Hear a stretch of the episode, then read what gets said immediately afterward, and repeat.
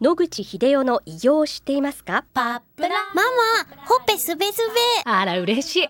パパも毎日元気で疲れ知らずね。まあな。おばあちゃんも近所で若いと評判だよ。おかげさまで。おじいさんいつまでも健康で幸せですね。うん。野口英世の医師により開発されたパプラール。老化や万病のもと活性酸素を分解してあなたの健康を守ります80年のロングセラー使い続けた人が知っている安心の品質と効果。その悩みいつまで我慢しますか？お問い合わせは東洋厚生製薬所または武蔵野製薬へ。白川先生おはようございおますはようございます。今週もお話をどうぞよろしくお願いいたしよますろしくお願いします。先週先々週と活性酸素の話をしてまいりましたが、活性酸素のはいご自身で実験をされた、はいということだったんですが、どんな実験だったんですか、はい。これまでずっとお話してきたことは、暴飲暴食をすると、まあ、体の中の活性酸素が増える。それに対して、活性酸素を中和するものを口にすると活性酸素が減るということを理論的には言ってまいりました。しかしながら、これ本当ですかとよくわからないわけです。どうやって証明したらいいかということを考えるわけですけども、結構難しいわけです。ですが、おしっこという道具を使うと、体の中で起こっているいろんな反応をですね、まあ、全体として表すことが一つの切り口としてわかるんではないか。活性酸素は腎臓を通さないようなところでも生まれている可能性があります。しかし、少なくとも腎臓は血液を通してますし、血液はほぼ全部の臓器を流れてるわけですから、各臓器で発生した活性酸素が最終的に腎臓までついて、おしっこの中にもある濃度流れてくるっていうのは、これは当然考えられることですね。そこで、おしっこの中にどれだけ活性酸素が入ってるかを測れば、体の中で相対的にどれくらいの活性酸素が発生しているのかということを類推することができると考えるのはこれ合理的な話ですね。そこでそれをきちっと色でもって表す。視覚に訴えることができることを考えたわけですね。そこで、まあいろいろな化学反応を調べてみますと、デオキシグアニンというものが体の中にあるわけです。これが活性酸素の攻撃を受けると 8OHDG あるところに攻撃が起こってそこに水酸基というのがくっついてしまうということが知られていましてその形でおしっこの中に出てくるとある種の色素と反応すると赤くなるということが知られているとこれを利用するってことですねつまり体の中で活性酸素が多いといろんな細胞が役目を終わって壊された時に中から出てくる核酸グアニンと反応してそのグアニンを傷つけると。それが最終的にはおしっこから出てくると。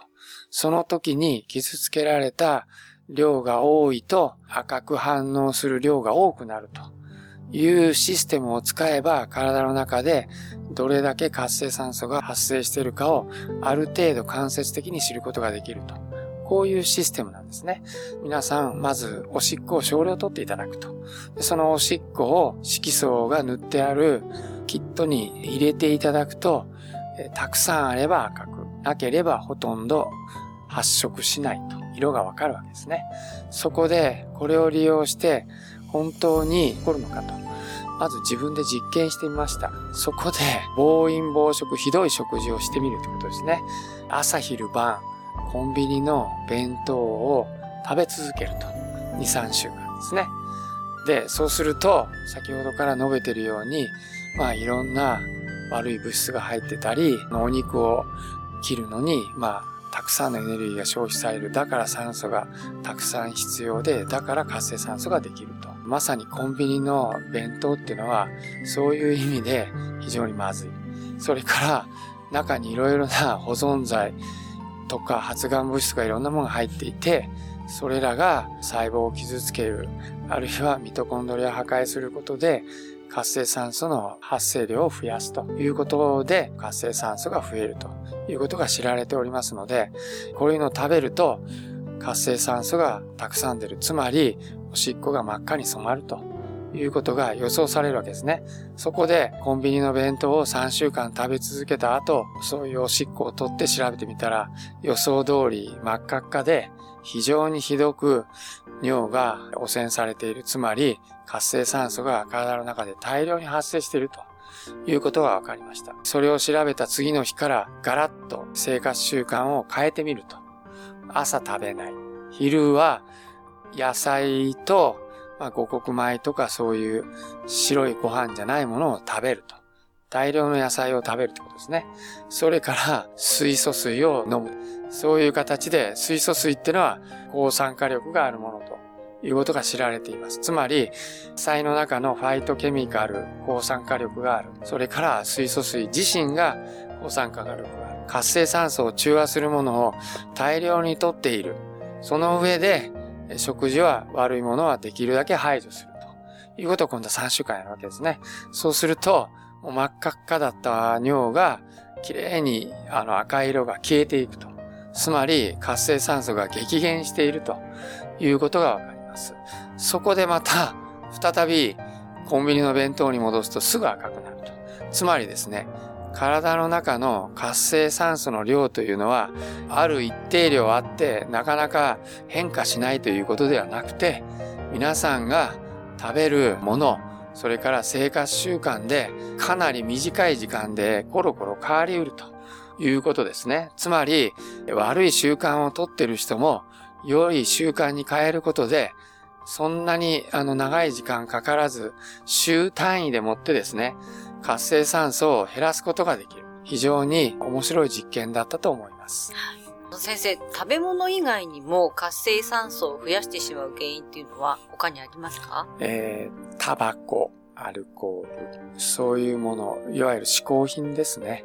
それも多いです。はい。かりました。なかなかあの、単純ではないけれども、まだこれからいろんなことが分かっていく面白い分野だということですね。はい、ありがとうございます。はい、どうもありがとうございました。お話の相手は FM 西東京の飯島千尋でした。はい、どうも。諦めないで、末期がん。遺伝子治療、免疫細胞療法、温熱治療。抗がん剤に頼らない最先端のがん治療で生きる希望を。